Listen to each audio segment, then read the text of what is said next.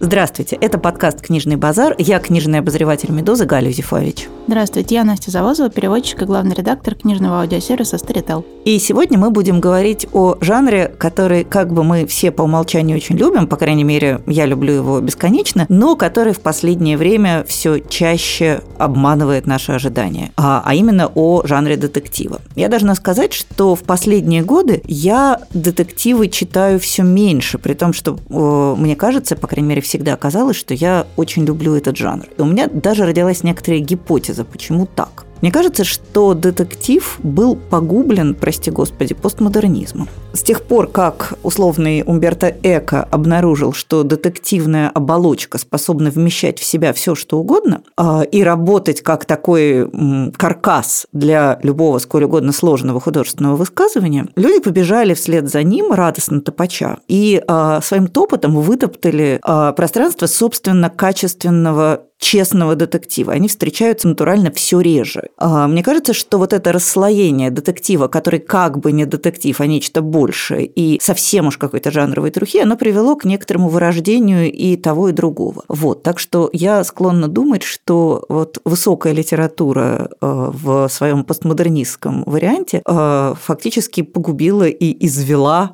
детективный жанр. Я с этим соглашусь, потому что я вот сейчас, когда готовилась к подкасту, села, у меня обычно в Kindle закачана куча всяких новинок, а, триллеры, детективы, и я пыталась, значит, их... А, я листала, думала, что бы такое прочитать к подкасту, чтобы свеженького посоветовать. И я листала, листала, листала, листала, и поняла, что за последнее время я не могу вспомнить ни одного детектива, который бы прям вот выстрелил. Пожалуй, последний раз жанр, вообще жанр детектива и триллера вот так трясло, когда, наверное, вышла исчезнувшая Гиллиан угу. Флинн.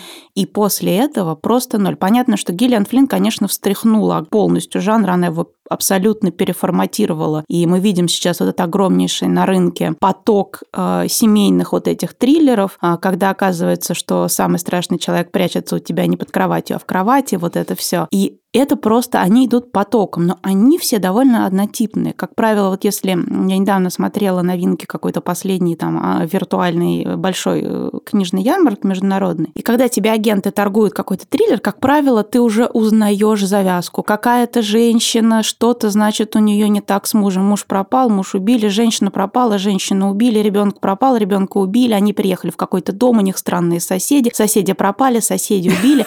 Такое ощущение, что э, детектив куда-то как игра некоторая, он исчез, а триллер полностью сместился вот в это вот пространство семейно-соседских отношений. И если появляется какой-то детектив, я вот, ну, мы уже говорили про Рут Уэйр или там Шерри Лапенью, как правило, или вот то, что Люси Фоли делает, как правило, для этого автору нужно некоторым искусственным образом поместить людей в какой-то закрытый, запертый э, контекст, чтобы воссоздать вот эту вот атмосферу э, изначально того, что детектив был игрой. Почему он так хорошо прижился в модернизме? Детектив это по сути просто головоломка, загадка, игра. Э, и ну вот мы вспомним, что даже очень популярны были игры в убийство и всякие там вот это вот э, найди клад, найди детектива. У жанра, у которого такая предрасположенность к игровому началу, конечно, его не мог затоптать пост постмодерн с его вот этой вот иронией, пренебрежением к правилам и ко всему. Но вот если говорить о э, детективе как о чистой головоломке, как об игре, то, вот э, есть такой, на мой взгляд, весьма богомерзкий жанр, который называется ханкаку. Это японский тип детектива, который реально головоломка. То есть это вообще не литература. Это такая, ну, прости господи, литр ПГ, в которой читателю предлагается вместе с сыщиком расследовать убийство. И хотя мы понимаем, что, конечно, там в основе детектива лежит вот этот принцип, что как бы читателю должны быть явлены все улики, чтобы он сам мог собрать разгадку, но на самом деле, конечно, никто так не делает. А вот ханкаку – это такой, такой жанр, в котором тебе раз, раз выдадут все улики, потом еще раз выдадут все улики, потом для самых непонятливых самые главные улики акцентируют, потом тебе расскажут простую версию событий, и а потом в самом конце тебе расскажут уже полную версию событий, если ты такой тупой и не догадался сам. То есть это некоторым образом такая, такая деконструкция жанра, когда из художественного высказывания детектив превращается в чисто функциональную вещь. То есть это вот прям такая игра, доведенная до своего э, максимума. Я, честно сказать, детектива Ханкаку читать не могу совсем, вот меня можно а, убить предварительно. Но я знаю большое количество людей, а, преимущественно так называемой, ну, условно, технической интеллигенции, которые которые получают большое удовольствие от разгадывания этих загадок. Вот абсолютно механистический процесс, начисто лишенный какой бы то ни было художественности. И ведь уже упомянутая вами, скажем, Люси Фолли, ее роман «Охотничий дом», мне он скорее понравился. Но это же чистый лего-конструктор. Берешь сначала уединенное поместье в шотландских горах. Потом включаешь что? Правильно, снегопад. Помещаешь туда кого? Ну, конечно же, компанию старых друзей. А дальше, ну, соответственно, разви- события развиваются весьма предсказуемым способом. Единственное отличие от классики жанра, а, скажем, от какого-нибудь рассказа «Римановский вепрь» Агаты Кристи только в том, что эти прекрасные отдыхающие в шотландском поместье забыли взять с собой Эркюля Пуаро. Им приходится своими средствами как-то разбираться. Больше там абсолютно ничего нет. То есть вот а, мне кажется, что современный детектив, он переживает вот эту to тотальную механизацию, функционализацию, когда роман превращается фактически в конструктор, в такую совсем уже игрушку, но при этом где-то там ну, сбоку проживает прекрасная э, детективы, которые не просто детективы, написаны не ради того, чтобы читателю было интересно, а ради какого-нибудь художественного высказывания, типа, не знаю, того же э, Сенсома с его романами про Шардлейка, э, которые прекрасные, большие, просторные исторические романы с какой-то исторической конвой, с исторической проблематикой, тематикой, ну и еще немножко детектив, чтобы читатель не уснул. Ну, как мы помним, жанр ханкаку, он и вырос э, в Японии. Я, я забыла, каких уже годов, чуть ли тоже не 40-х, 50-х, из как раз вот этой вот огромной любви к британскому детективу. Японцы это все довели до какой-то вот... До такой абсурда. Тех, какой-то техноло, технологичный из этого детектив сделали, но действительно это читать невозможно, потому что вот недавно у нас вышел довольно старый детектив, ну как старый, мне кажется, если ничего не путаю, то ли 90-х, то ли начало нулевых, а может даже и раньше, а детектив, который называется «Убийство в десятиугольном доме» Юкита Аяцудзе. И вот там игра в игре. А это такая а, абсолютно а, выхолощенная поделка по мотивам э, романа Агат Кристи «10 негритят». Плюс люди туда собираются уже, чтобы поиграть в роман Агата Кристи «10 негритят», но все заканчивается, все, а, все, в общем, заканчивается, конечно же, убийством. И э, это детектив, который, ну, ты видишь сразу, там изначально нет никаких эмоций, сплошная такая игра ума, но решение, оно настолько сложное, настолько механистичное, настолько оно неправдоподобное, что детектив ты действительно не можешь его никак вписать в реальную жизнь. То есть у Агаты Кристи тоже было очень много, конечно, каких каких-то странных и неправдоподобных вещей. Там, я не знаю, вот это моя любимая, что женщина с брошкой на халате в 2 часа ночи вбивает гвоздь в лестницу, а человек видит ее отражение в зеркале и читает инициалы на брошке наоборот. Но если вдуматься, то вообще это просто полная чушь. Но а у Кристи было вот это вот какое-то ощущение, вот это, она ловила уходящие ангели, развали вешающие поместья, аристократы, которые вынуждены содержать всего одного садовника, а какие-то милые мелочи, которые укореняют Кристи в какой-то реальной жизни. В Ханкаку этого не происходит. И, а, в принципе, вот Люси Фолли, мне кажется, она не отличается от Ханкаку, а может быть даже и хуже, потому что а, Ханкаку, по крайней мере, это метод, это прием. Детектив как полностью очищенная от всего наносного игра, как механическая такая «собери себе сам какой-то головоломка». А, я же говорила, что второй роман Люси Фолли, он абсолютно как первый. Берем людей, которые поехали на свадьбу, на уединенный ирландский остров. В Шотландию уже съездили. В Шотландию уже съездили. Теперь поехали в Ирландию, значит. Включаем шторм, конечно, буря. Ну, потому что снегопад уже был. Снегопад уже был. Ночь была темная и, и дождливая. А, ну и понятно, и точно так же, как главное, что в первом романе Люси Фолли мы не знаем, кого убили ну, как бы вот это уже ну, перепиши себя сам 20 раз, и будет что? Ничего не будет. А, ну да, и вот в этом же ряду мой любимый, конечно, в кавычках роман э, Алекса Михаилидиса «Безмолвный пациент», который тоже абсолютно механистическая, безжизненная конструкция. Но а, почему, на мой взгляд, Люси Фолли, скажем, лучше, чем Алекс Михаилидис? Потому что в, э, в романе Алекса Михаилидиса а, происходит некоторое убийство, э, найден мертвым муж известной художницы, художница подозревает в том, что она его укокошила, художница а, замолчала, и сколько там, 20 лет сидит в дурке и молчит многозначительно. Но нарисовала картину, и эту картину исследует большой поклонник ее творчества, психотерапевт, который э, очень жаждет разгадать, что же произошло тогда. И все классно, но весь этот роман построен на одном трюке, который я не буду спойлерить, потому что вдруг кто-то все-таки захочет ознакомиться с этим произведением э, литературным. Но вот в тот момент, когда ты этот трюк понимаешь, ты, дальше ты можешь написать этот роман сам. И вот мне кажется, что это тоже какой-то признак измельчания детектива, когда я, как довольно опытный читатель этого жанра, не просто догадываюсь, кто убийца, А я могу расписать мотивацию каждого героя, а я могу э, придумать, там, не знаю, клиффхенгеры, которые автор придумывает. То есть, если э, детектив превращается в такой совсем уж сделай сам, то э, что-то важное из него уходит. У меня, на самом деле, в связи с этим большой важный для меня вопрос. А что случилось? То есть, вот моя гипотеза – это то, что э, все люди, которые умели писать детективы получше, они стали писать нечто большее. Ну, как Александра Маринина, моя любимая, которая в какой-то момент э,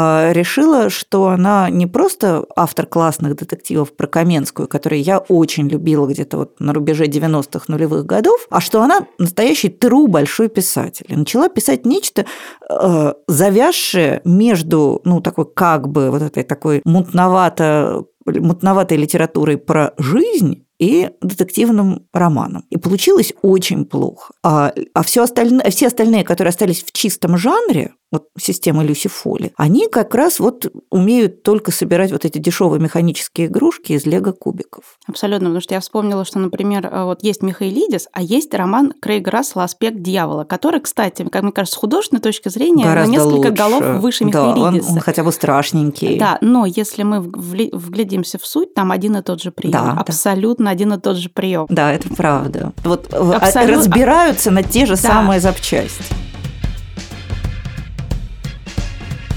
Разговор о книгах продолжится буквально через минуту, после короткой рекламы. Всем привет! Это подкаст о современной карьере «Не случайная вакансия». Меня зовут Арина Егорова, и я его ведущая. Это совместный подкаст контент-бюро «Продано» и компании «Марс».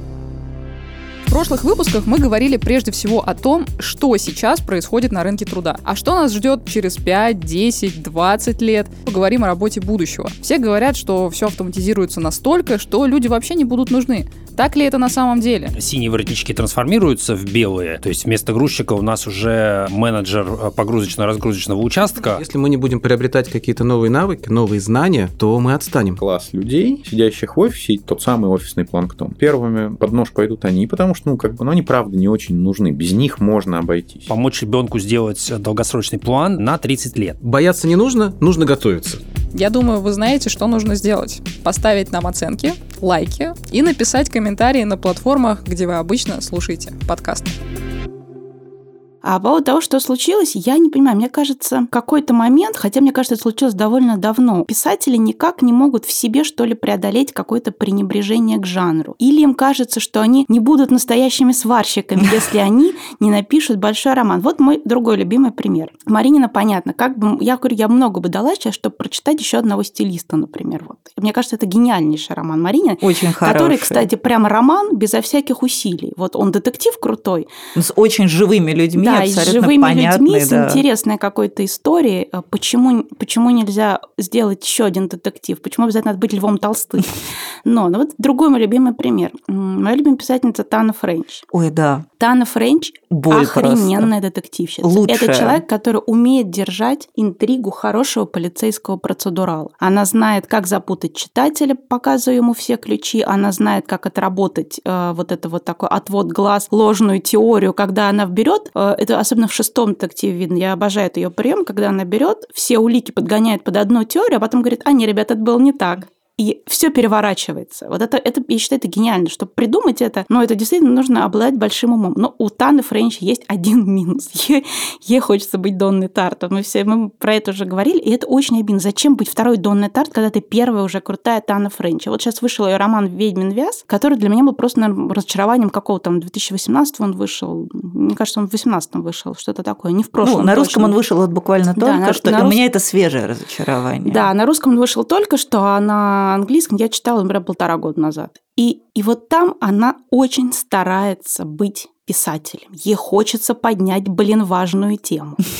Вот надо поговорить о привилегиях о том, как строится социальный конструкт класса, о том, как э, строятся отношения в семье, о том, что такое удача, что такое везение, как мы себя воспринимаем в социуме. Да блин, да напиши ты детектив уже.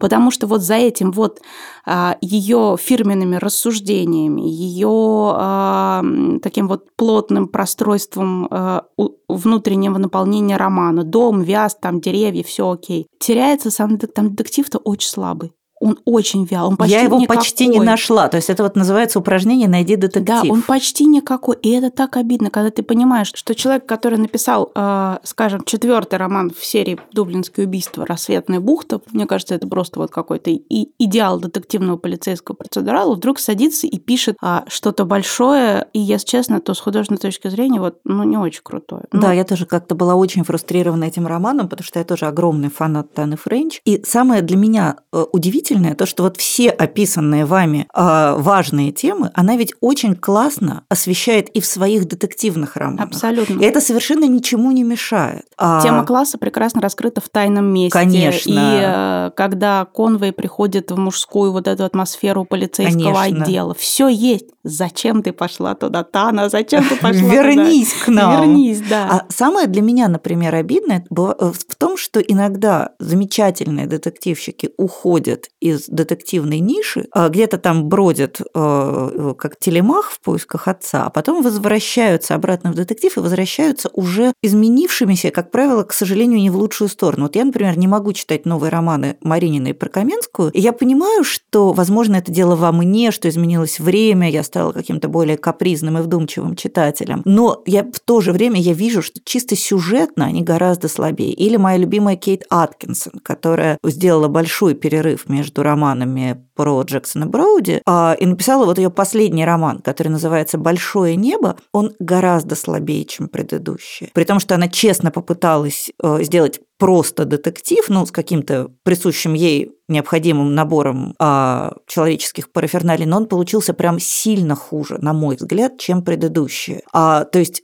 что-то вот детективщики что-то в себе сбивают. Или вот тот же самый мой обожаемый Борис Акунин, который, пока он писал настоящие классные true детективы, все было хорошо. Как только полезла большая литература, у него и в детективах что-то разладилось. И я вот про это думаю с некоторой тоской и начинаю подозревать, а может быть, детективный жанр, как жанр, кончился. То есть, может быть, просто больше детективов быть не может.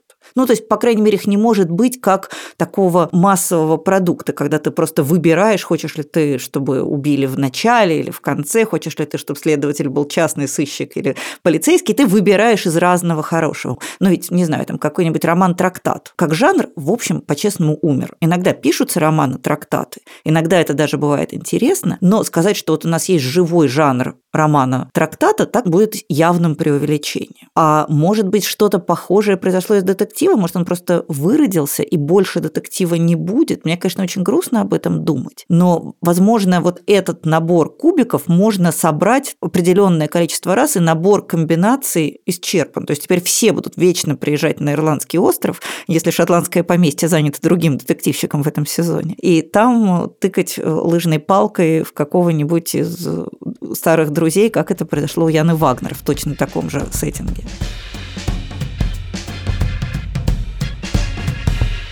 Тут сложно сказать, почему больше нет каких-то очень крутых, хороших детективов, потому что запрос-то на них как раз есть. Огромный читательский запрос есть. Мы это видно, потому что если хорошо идет такая вот абсолютная, честная, а, не маскирующаяся ни подо что вторичка, как у Рут Уэйр, у Шерри Лапеньи, у Люси Фоули, то запрос-то он просто виден. Люди все равно читают это, и люди этого хотят. Когда мы сделали просто массу, а основная масса комментариев была, господи, наконец-то старый добрый Акунин. То есть вот того, что было, людям очень хочется. А почему его больше нет, непонятно. Потому что, вот мне кажется, сейчас, в эту вот эпоху нестабильности и вот этой вот какой-то странности застывшего зыбкого времени, а, должен быть какой-то всплеск детективов. Потому что я, опять же, готовясь к этому подкасту, решила почитать какое-то модное навье. И а, вспомнила, что на Netflix э, успешно и давно идет вот этот вот сериал про э, человека-психопата «Ты», и он такой вроде как триллер, вроде как детектив. И я думаю, о, есть книжка же. Книжка всегда лучше. Я стала читать, прочитала 8%, потому что я это сейчас не хочу читать. Потому что ты сразу изначально залезаешь в голову сталкера и психопата. И аннотация обещает, что дальше будет только хуже. Я не очень понимаю, почему я в 2020-м такая нежная должна еще дополнительно себя мучить, чтобы залезть в голову явно, ну вот очень неприятного человека, очень нездорового человека. Ну, извините, я лучше в метро выйду, прокачусь, я не знаю, вот по, по тротуару заледеневшему просто новости пройду, можно да, почитать. включу, там, посмотрю, сколько заболевших на, на этой неделе. И вот этот огромный запрос на детектив-то он есть, а детективщиков нет. И не очень понятно, что случилось, почему. Почему все детективы сводятся к тому, что жила-была одна женщина, и ей не повезло с мужем, и не повезло, в принципе, с жизнью там совсем. Да, вот я такой тоже недавно прочитала, называется «Терапевт». Норвежский Но детектив. терапевт, кстати, если в него Он всмотреться, ничего. внутри у него спрятана классическая идея детектива, когда у тебя вроде бы много лишних слов про всякое, а потом оборачивается, что каждое лишнее ответвление, каждая история, она была важна для интриги.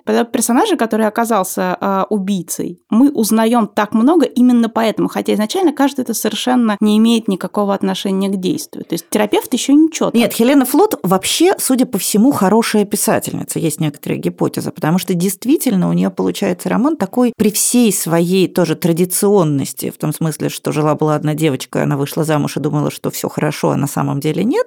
Конечно, он очень штампованный, клишированный на уровне сюжета, а на уровне захода, но в то же время он просто очень хорошо написан с такой, я бы сказала, благородной щедростью, когда автор не скупится на детали, на какую-то атмосферу, когда ты вот прям чувствуешь, что героиня живет в этом недостроенном доме, и который ее муж не достроил, никак не может закончить. А и вот это вот ощущение там ледяного душа, а вот приемная уже отделана, там хорошо. И вот это вот прям очень здорово переданная атмосфера вот этого пространства, в котором она переживает свою трагедию. Но все равно, если говорить об этом как о э, образце жанровой литературы, там нет ничего нового, вообще ничего. Мы такое тоже много читали. И, в общем, в тот момент, когда муж героини исчезает, а она вспоминает, какой у них счастливый идеальный брак, ну, ты понимаешь, что, голубушка, да ты, видно, ни одного такого романа в жизни не прочла. Каждый дурак знает, что дальше будет. Вот. И в этой связи, конечно, нельзя не упомянуть единственного, по-моему, человека, который производит до сих пор детективы высочайшего качества, и непонятно почему. Это, конечно же, Джоан Роулинг которая вот э, я должна сказать, что за последние, там, не знаю, несколько лет единственные детективы, которые не вызвали у меня вообще никаких вопросов и сомнений, это детективы Роберта Гелбрейта, он же э, Джоан Роулинг. Ну, понятно, что там я еще за это время прочла там Тану Френч, которая тоже очень хорошая, но вот мне кажется, что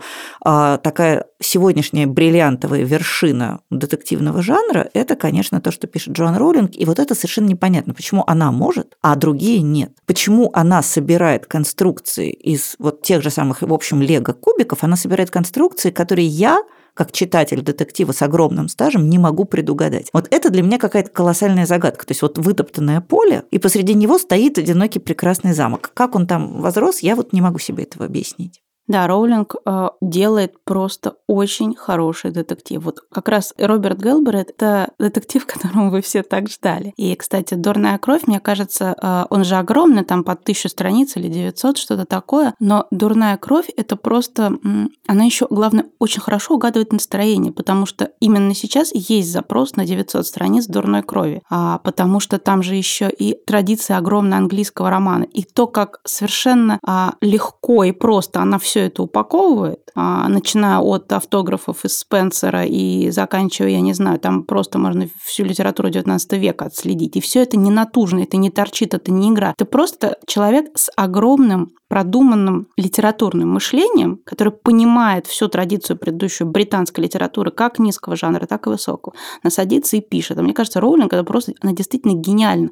Но это, опять же, плохой симптом. Неужели, неужели хороший детектив сейчас может написать только гениальный писатель? Это прям действительно какая-то боль, потому что я себе э, дурную кровь отложила на новогодние праздники, время от времени все равно не могу удержаться и откусываю от нее по кусочку. Я думаю, что я не дождусь новогодних праздников и дочитаю, потому что это действительно какое-то вот ощущение счастья и подарка а на общем довольно безрадостном фоне. И правда, э, для меня огромное удивление состоит в том, что запрос правда есть. То есть люди даже Михаилидиса научились читать от отчаяния. И то есть уже просто до опилки готовы люди читать, потому что очень хочется вот этой прекрасной, правильной, утешительной истории. Ведь детектив же на самом деле самый утешительный жанр, потому что в нем в начале ты точно точно знаешь, что добро победит. Может быть, конечно, не без потерь. Сейчас в последние годы потери становятся все более ощутимы. Обязательно должны кого-нибудь покрошить в капусту в процессе победы добра над злом. Это у мисс Марпл ни одного кролика не пострадало. А кроме изначальной жертвы, которая, как правило, нам уже является мертвой. Да, у мисс Марпл же это прекрасно. Помните, в самом, наверное, говорящем романе ее же называет этот миллионер Немезиды, потому да. что она всегда на стороне жертвы. И это вот абсолютно...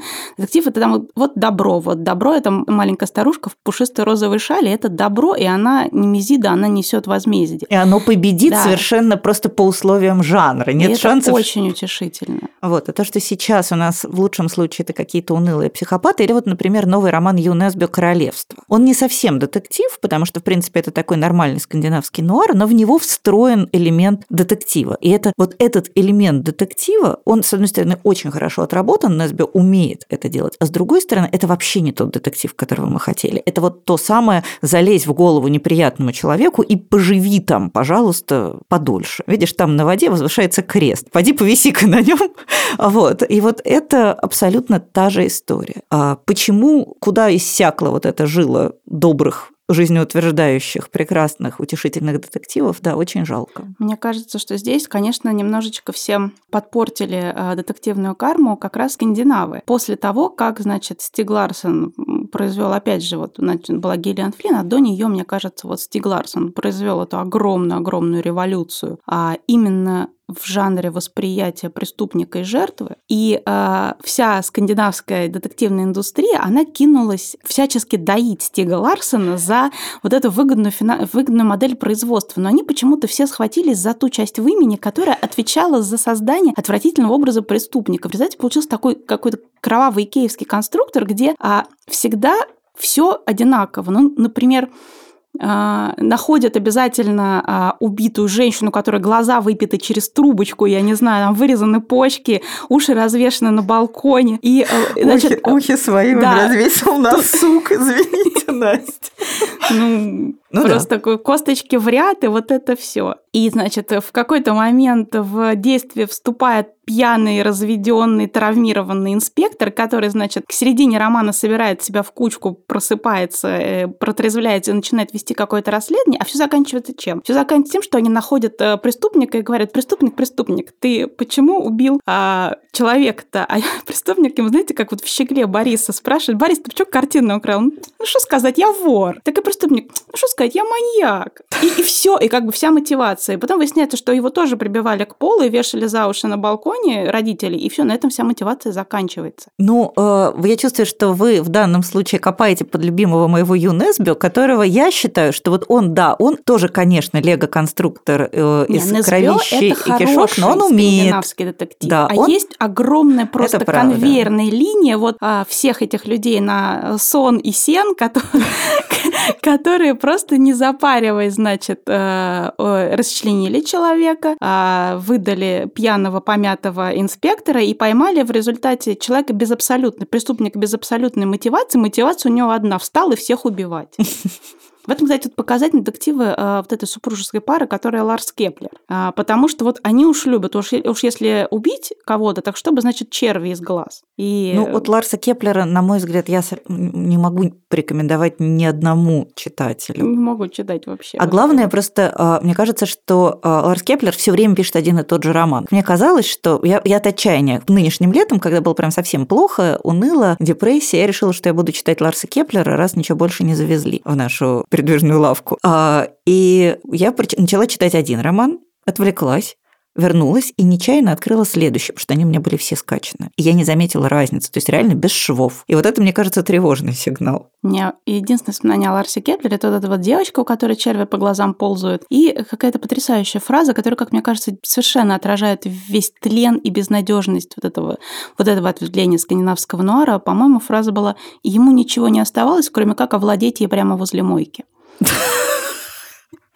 И вот, понимаете, когда вот ну ничего не оставалось, девушка красивая в кустах лежит ногой, другой бы изнасиловал, а я, а я лишь пнул ногой. И вот, понимаете, это вот немножко, немножко говорит о скандинавском даре. Конечно, все смешно, это очень грустно. Уж хорошего детектива как не было и нет. Может, ну, конечно, избалована Агата Кристи, которая написала 82 романа или сколько там, ее как-то хватает на большую часть жизни, а потом это большая часть жизни, жизни оказывается меньшей частью. Ну, а, действительно, ведь это правда какое-то невероятное литературное чудо, которое, мне кажется, нуждается в осмыслении. Почему Агата Кристи написала все лучшие детективы в мире? И ведь на самом деле а, большая большая часть детективов, которые мы читаем, отрабатывает разработанные ею модели. То есть вот это детектив системы убийства в Восточном экспрессе. Я недавно прочитала отличный польский детектив, который убийство в Восточном экспрессе.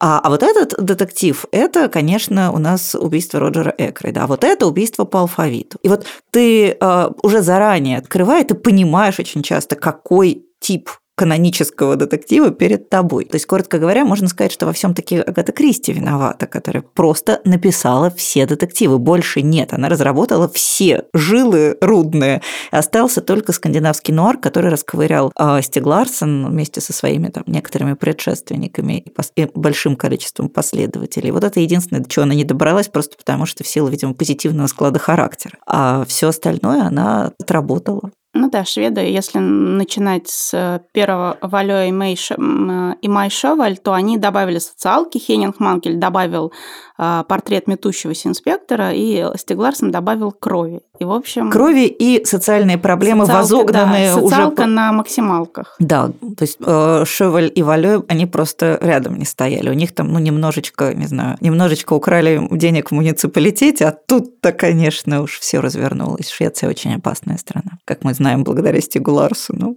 То есть, коротко говоря, ничего позитивного о современном состоянии детектива мы сказать не можем. И хуже того, мы не можем сказать, почему оно так вышло и где оно есть. И будет ли оно когда-нибудь лучше, или действительно месторождение иссякло, и ничего хорошего нас в этой области не ждет. Я в последнее время стою на пессимистических позициях. Мне кажется, что действительно вот наш любимый жанр, прекрасный, добрый, утешительный, он иссяк, и все, что нам остается, это перечитывать. А у меня, кстати, есть некоторое количество Агаты Кристи, заныканной на черный день. Я не всю читала. А, и я надеюсь, что, в общем, как-то моего скромного запаса хватит на пару предстоящих лет. Но есть еще три оставшиеся королевы детектива. Аллингем, а, Джозефина Тей и Найо Марш. Там есть как бы покопать. Джозефина Тей не очень много, и всего восемь романов, по-моему. Ну, их и то хлеб. И то хлеб, конечно. Но Знаете, есть... тут не одного, а тут восемь. Но есть еще какая-нибудь Патриция Вентворд, которая тоже, в общем, вполне, ну, конечно, как Агата Кристи, труба пониже, дым пожиже, но тоже на черный день сгодится. Все не... Рут Рэндалл. Ну, то есть, да, есть какие-то заначки, но все это, это же реально старье. А на ближайшие годы нам остается смотреть сериал «Чисто английские убийства», благо в нем очень много серий, а также перечитывать вот все перечисленные нами книжечки, которые нужно, мне кажется, теперь хранить, беречь, заносить в Красную книгу и любовно огораживать, чтобы на эту территорию не вторглись э, всевозможные Михаилидисы, Люси Фоли и прочие авторы детективов да даже они сгодятся. В ну, на прелесть даже Рут Уэйр. Я поняла, что я еще прочитаю следующий детектив. Она ворует, но ворует честненько. Вот... Ой, вы добрая, нет. А, а что делать? Вот у меня, говорю, заначка, у меня есть немножко Агаты Кристи, припасенная. А я-то все прочла. Черт. Два раза. Как вы были не смотреть.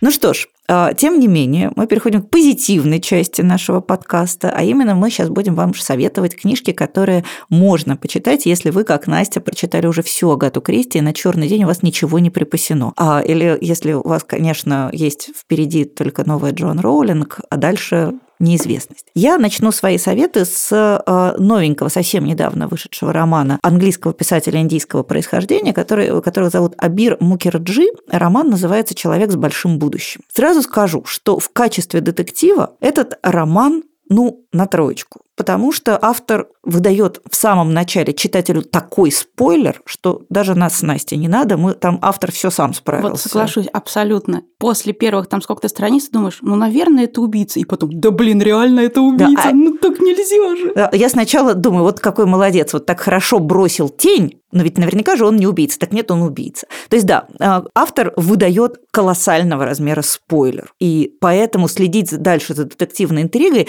интересно только в том смысле, ну и как еще этот лопух, в смысле сыщик, как он еще облажается, кого он еще заподозрит, когда уже все карты сданы. Но у этого романа есть, э, на мой взгляд, очень важное достоинство. Это достоинство – это прекрасно выбранный, очень любовно, умно реконструированный сеттинг. Действие происходит в 1919 году в Калькутте. Калькутта уже перестала быть столицей Британской Индии, а столица переехала в Дели, но Калькутта по-прежнему остается таким огромным, очень английским городом, очень колониальным, очень странным, очень опасным, а, очень многослойным. И в этот город приезжает инспектор, который до этого служил в Скотланд-Ярде, потом он был на Первой мировой войне, у него умерла жена, он вообще такой сироточка, ему грустно. И его позвал его бывший командир поработать в местной калькутской полиции, он решил, что что мне терять, и приезжает. И вот он абсолютно на новенького падает в этот э, совершенно непостижимый для него мир, культурно чуждый, и находит себе помощника в виде э, такого юного очкастого индуса высокой касты, который, с одной стороны, патриот и хотел бы независимости Индии, а с другой стороны, он за порядок, поэтому он служит в местной полиции. И вот вдвоем они начинают расследовать убийство такого именитого англичанина, важного человека в Калькутте, которого нашли э, с перерезанным горлом где-то возле какого-то непонятного индийского борделя, где неизвестно, что он делал. И вот эта прекрасная, солнечная, страшноватая Калькутта у Абера Макерджи получается очень здорово. И надо сказать, что э, ну, вообще, детектив же всегда держится на трех китах. Собственно, сюжет, герой и сеттинг. И вот если сюжет на троечку, то герой на четверку с плюсом, а сеттинг на пятерку с двумя плюсами.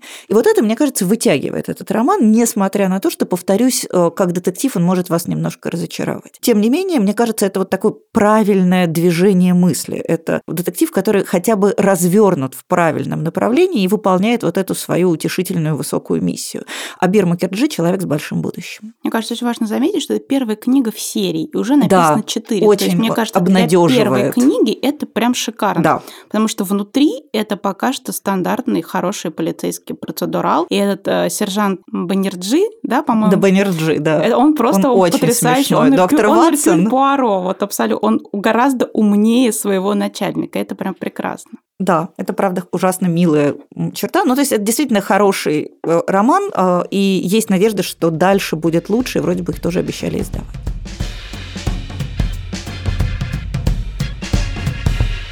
Я начну с э, рекомендации романа Энтони Горовица, который называется в русском переводе «Это слово убийство».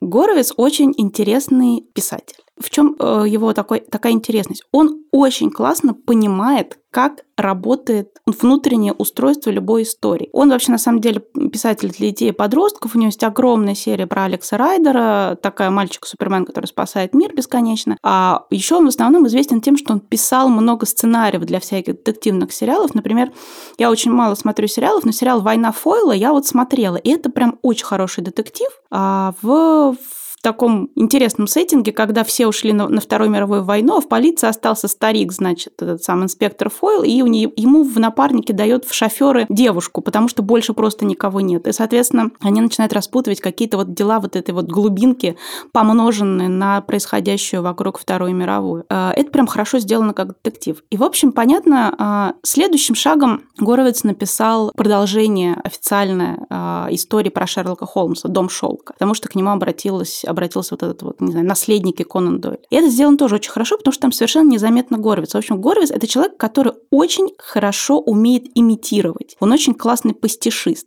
И он этим своим талантом воспользовался. И на вот абсолютном этом безрыбье а, Горовец, как мне кажется, поймал золотую рыбку, потому что он понял, не нужно пытаться придумать что-то свое, нужно просто сделать максимально как было. А я читала у него два романа таких вот стилизованных под прошлый детектив с приемами прошлого, и они прям классные. Вот э, первый э, его роман не переведен, там он полностью э, использует структуру вот детектива Агаты Кристи и абсолютный сеттинг, и все атмосфера, и даже тырит интригу Агаты Кристи, но уже это же как-то мелочи уже. А вот этот, э, это слово убийство, э, действие происходит в наши дни, и там он переделывает, конечно же, историю про, Шерлок, про Шерлока Холмса, добавляя туда... А, вот мне кажется, это единственный минус романа. Он добавил туда немножечко постмодернизма. А не надо было. Надо было вот как раньше. Э, строгал э, подражание и, и строгал. Значит, история такая. Довольно богатая тетка уже в возрасте заходит в похоронную контору и организовывает собственные похороны. Все там прописывает, что надо сделать, какие там песни спеть, какие псалмы, псалмы прочитать, какой гроб, и буквально через 6 часов ее убивают. И здесь на сцене появляется автор. Сам Энтони Горви становится не только автором, но и персонажем романа. К нему приходит детектив, э, которого зовут Готтерн, и говорит, такая идея. Э, я специальный консультант британской полиции, я расследую очень интересные всякие дела. Давай с тобой, значит, 50 на 50. Я расследую, ты пишешь книжку, деньги делим пополам. Это прямо автофикшн включается. Вот. И это действительно а, в, какой, в какой-то мере получается автофикшн, потому что Горовец абсолютно играет Горовец. Он втягивается в это а, расследование, которое ведет детектив Готтерн, и при этом он постоянно рассказывает о том, как он писал «Войну Фойла», как у него была неудачная встреча со Спилбергом, с которой детектив Готтерн он его якобы выдернул на расследование убийства дальше, а как он э, работал над своими книгами, как он встречается с читателями. Но этого, слава богу, было немножко много в начале. Потом, а, когда э, Горовец немножко задержался на встрече со Спилбергом, Годдерн пришел, буквально оттуда выдернул, потому что, конечно же, автора надо вернуть детективу. И если поначалу тебе кажется это очень странно, ну, хочется традиционного детектива, давайте расследовать, что случилось с этой теткой, почему ее задушили через 6 часов после того, как она организовала собственные похороны. И в какой-то момент это прям начинает ехать. Ты забываешь, что это автор, и автор реально начинает выступать таким тупорылым Ватсоном при а, Готтерне, который абсолютно списан с Шерлока Холмса. У него также а, а, всю, всю дорогу автор пытается выяснить какой-то бэкграунд. Ну, кто ты, какие у тебя хобби, мне же надо это для книжки, что ты пьешь, что ты ешь. А он реально как Шерлок Холмс, у него нет никаких Только на страстей. Да, он, ну, вот действительно, они там, не знаю, садятся с ним выпить кофе, он говорит, о, я вижу, вы ездили за город, у вас песок на туфлях туфлях там, значит. Или, а вы завели щенка, вот у вас там отпечаток э, лапки на, на брюках. Вот такие истории. И он действительно абсолютно такая машина для разгадывания а, убийств. И видим, что, в принципе, с одной стороны, можно сделать еще одного Шерлока Холмса. И действие у него происходит в настоящее время с мобильниками, с камерами слежения, и все прекрасно вписывается. Нет там вот такого, что, ой, э, не знаю, изобрели интернет и кончили, и кончился сразу вся детективная интрига. Нет, все работает. Единственное, конечно, что вот чуть-чуть мешает, это такое вот э, немножечко авторское эссе, как, как быть автором э, книг и как быть автором детективов. Но, в принципе, потом это работает. И как такая прикольная очень поделка э, детективная, это очень здорово, потому что там внутри все равно спрятан нормальный, настоящий, полноценный детектив с расследованием, э, с, э, с отводом глаз, с какими-то сложными уликами. В общем, рекомендую. Энтони Горовец «Это слово убийство» – прекрасное развлечение на один вечер.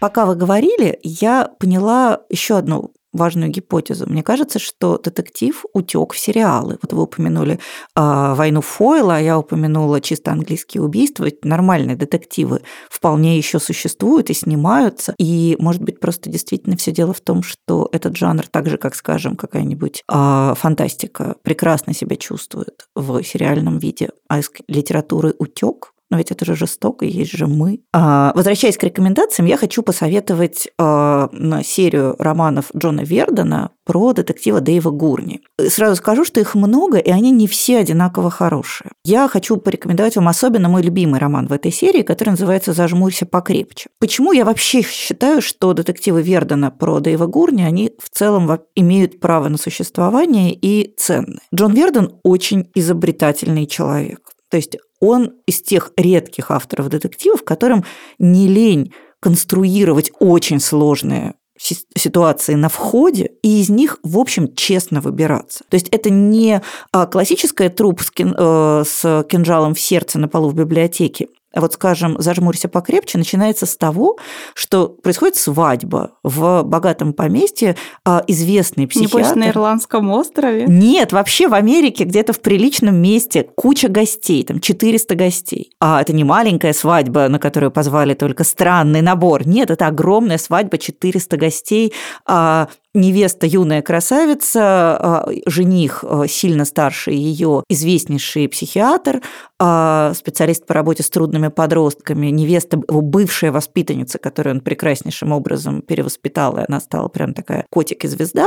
Вот, и у них свадьба. И практически на глазах у всех 400 гостей – и фактически на глазах у жениха, под огромным количеством камер, которые все это снимают. Невесту убивают, она заходит на минуточку в садовый домик, где э, у нее назначена встреча с одним из э, сотрудников этого самого поместья, который капризничает и не хочет идти на свадьбу. А поскольку она знает, что этот сотрудник очень дорог ее будущему мужу, она пытается его уговорить она туда заходит на буквально минуту, все видят, как она туда зашла, а за ней через там 15 минут заходит потерявший ее жених, выбегает в ужасе, потому что на столе лежит ее отрезанная голова. И дальше, соответственно, понятно, что это, ну, такая, в общем, непростая жизненная ситуация, в которую себя загнал автор. Вот как разрулить вот это так, чтобы, с одной стороны, это не было примитивно, не то, что там э, сюрприз, там был подкоп, злодей ушел по подземному туннелю, выполз на четвереньках и убежал. Нет, такого нет. Чтобы, с одной стороны, это было а, убедительно раскрыто, а с другой стороны, чтобы это не было ни как-то избыточно сложно с применением запрещенных приемов, там типа близнецов, тайных комнат и так далее. Вот Верден с этим более или менее справляется. То есть у него в начале каждого романа всегда есть такая завязка, что ты садишься, буквально закуриваешь и, думаешь, и говоришь себе, ну-ну, посмотрим, как ты с этим справишься. А он, в общем, всегда справляется с большим или меньшим успехом, еще раз хочу повторить, но всегда из этого есть какой-то разумный выход, который ты, как читатель, можешь поверить. А кроме того, мне кажется, что он придумал очень классного детектива. Дэйв Гурни – такой человек, который все время пытается выйти в отставку, потому что у него погиб ребенок. У него погиб ребенок, у него очень любимая жена, причем ребенок погиб совершенно просто под машину попал, а не то, что его там злодеи похитили, пытали, убили. У него есть очень любимая жена, которая не может от этого никак оправиться. И Дэйв Гурни все время хочет выйти в отставку, чтобы быть с ней. И каждый раз, как только он уже в отставку выйдет, тут же Джон Верден конструирует какую-нибудь очередную хижину садовника и отрезанную голову невесты. Ему приходится возвращаться.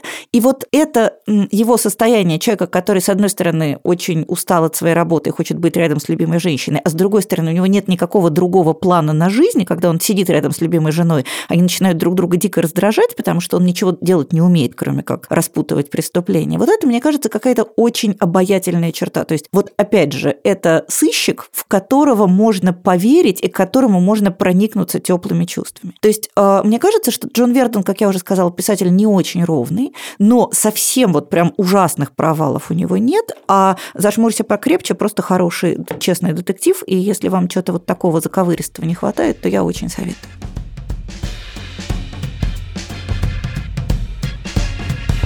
Я хочу порекомендовать серию детективов Юси Адлер Ольсона. Это такой датский детективщик, и он придумал, как мне кажется, а, очень хороших сыщиков. И а, что приятно, он у него, конечно, есть этот скандинавский мрак и, и кровь и все, и маньяки и психопаты, но он старается соблюдать главное правило детектива, особенно полицейского. У него очень простроенное, продуманное расследование, когда опрашивают свидетелей, выясняется вдруг новая подробность, новая подробность а, поворачивает все следствие под новым углом, и э, все это работает. Э, начать, наверное, надо с самого первого детектива э, в, в этой серии, который называется «Женщина в клетке». Небольшая предыстория. Главный герой Адлера Ольсен это детектив по имени Карл Мёрк. Он такой же вот абсолютный э, скандинавский инспектор. У него в анамнезе непростой развод, э, он живет дома с пасынком и жильцом, о, и у него есть, конечно же, травма. Его во время выполнения э, какого-то, какой-то довольно важной операции расстреляли всю их команду, в том числе э, там несколько человек погибло, и самый его близкий друг оказался прикован к постели, э, потому что он больше никогда не сможет ходить. И так получилось, потому что, когда стреляли, а, Карл Мёрк стоял немножко за ним, и получается, что друг накрыл его своим телом. И поэтому ну, Мёрка тоже пострелили, но не, не смертельно. Он через какое-то время выходит из больницы, а друг лежит в больнице, и Мёрк, понятно, мучается чувством вины, как и положено полноценному скандинавскому сыщику. И вот он выходит в полицейский отдел, где, в общем-то, никто не ждали, потому что он, в общем-то, и до ранения был человек, скажем так, не сахар. И э, его начальство как-то очень хочет от него избавиться. А избавиться нельзя, потому что он реально чувак-то умный. И тут им сваливается грант от датского правительства, который говорит, ребята, мы хотим улучшать вашу, значит, полицию, мы хотим создать отдел, который бы занимался старыми висяками, расследованиями, которые давно лежат, руки не доходят, мы сейчас вам дадим бабла вольем, а вы создайте прям отдел. И тут датская полиция думает, хм, деньги мы заберем себе, разовьем нормальную полицию, а создадим так называемый отдел Q, ну, Q, по-датски будет то, по-датски э, произносится как Q. Под, подвальчике кабинет, посадим туда Карла Мерка, назначим его главой отдела, директором всего из одного человека, пусть сидит и ковыряется в старых делах, а ну, с бумагами там все мы, значит, подрихтуем. Но Мерк эту фишку очень быстро просекает, что здесь все дело нечисто, и выторговывает себе помощник. И помощником оказывается сирийский беженец по имени Асад. И вот на этом прекрасном дуэте и начинает строиться их первое дело. Они разыскивают пропавшую давно женщину-министра. Она пропала там несколько лет назад. Ее Никто не хватился, да, не так много министров? Нет, она пропала, ее искали, не нашли. А. Искали, искали, все. Исчезновение очень странное. Дело прям глухое-глухое. И вот Асад и Карл начинают это расследовать, это дело. И вот здесь как раз начинается идти такая прям классная, почти что Агата Кристиевская детективная работа, потому что Асад оказывается действительно Эркюлем Пуаро, который очень точно умеет работать с серыми клеточками. Все какие-то потрясающие интересные доводы сделаны, потому что Асад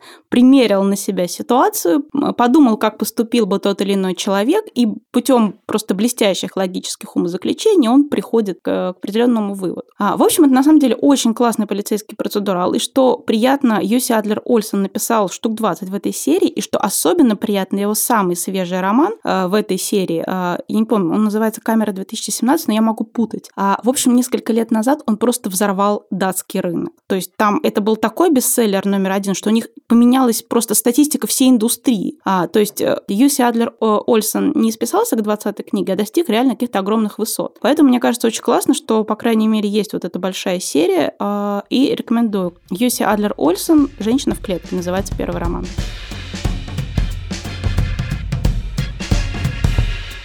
А я в заключение порекомендую довольно очевидную вещь, но, как известно, как учит нас Аристотель, известно известно немногим, и наверняка кто-то из наших слушателей его пропустил. Я хочу посоветовать а, роман Бориса Акунина «Просто масса», который сначала вышел в виде аудиокниги, а теперь он а, вполне доступен уже и в виде текста. Это роман, который спин к фандоринскому циклу. Я позволю себе сильное оценочное высказывание. Мне кажется, что единственное по-настоящему ценное из написанного Акуниным – это, конечно, цикл об Эрасте Петровиче Фандорине. Ну, Эраст Петрович, как, я думаю, все поклонники этого цикла знают, э, почил в Бозе э, в романе, довольно неудачном романе «Не прощаюсь». И откопать эту стюардессу пока не представляется возможным, хотя, конечно, Акунин оставил для себя лазеечку, что если очень понадобится, то, видимо, Фандорина достанут. Мы не видели его мертвого тела, и, соответственно, всегда есть надежда. Но, тем не менее, пока этот, э, эта надежда не реализована, а просто масса – это рассказ о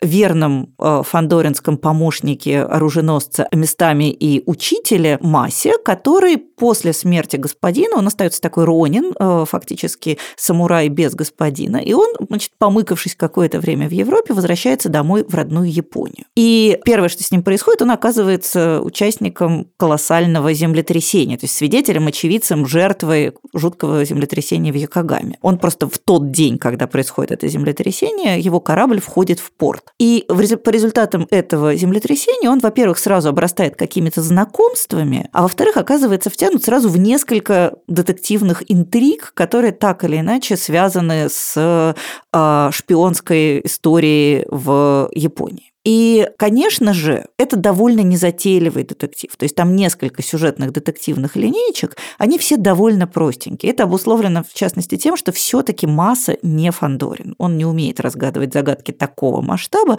Он скорее такой сыщик, как в американском крутом детективе, который быстро бегает, э, больно бьет в ребра и громко кричит в случае чего. То есть он такой. Но, тем не менее, это чудесный, очень обаятельный антураж. Вот эта Япония 20-х годов, в которой оказывается масса, она восстановлена Акуниным с колоссальной любовью, с огромным знанием дела. все таки он вот тут вот он расчехлил свою японистику и использовал ее в полном объеме. И мы все любим массу. Я думаю, что нету читателя Фандорина, который бы не питал нежности к этому герою. То есть это еще такая возможность немножко вернуться вот в эту любимую вселенную. Он по-хорошему простой. Вот если говорить о книгах Акунинского цикла, то, на мой взгляд, этот роман ближе всего к особым поручениям. То есть это такой один из э, фактически роман, составлен составлен из двух повестей, в которых реально никого не убили. Это такой э, немножко плутовской роман, в котором Масса и Фандорин расследуют э, вот как раз такие преступления скорее мошенничества и кражи, чем настоящее полноразмерное убийство. Вот здесь то же самое. Это, правда, очень приятное чтение. Я читала э, просто массу в разгар локдауна первого весеннего нашего. И я должна сказать, что это такая книга, которая обладает свойством моральной поддержки. То есть, если вы чувствуете, что... Если вы, с одной стороны, любите э, Фандорина, а с другой стороны, вам не хватает тепла и поддержки, то вот просто масса – это очень простенький детектив и очень милое, утешительное, обаятельное чтение. Так что, если вы еще не читали или не слушали, то очень вам советую.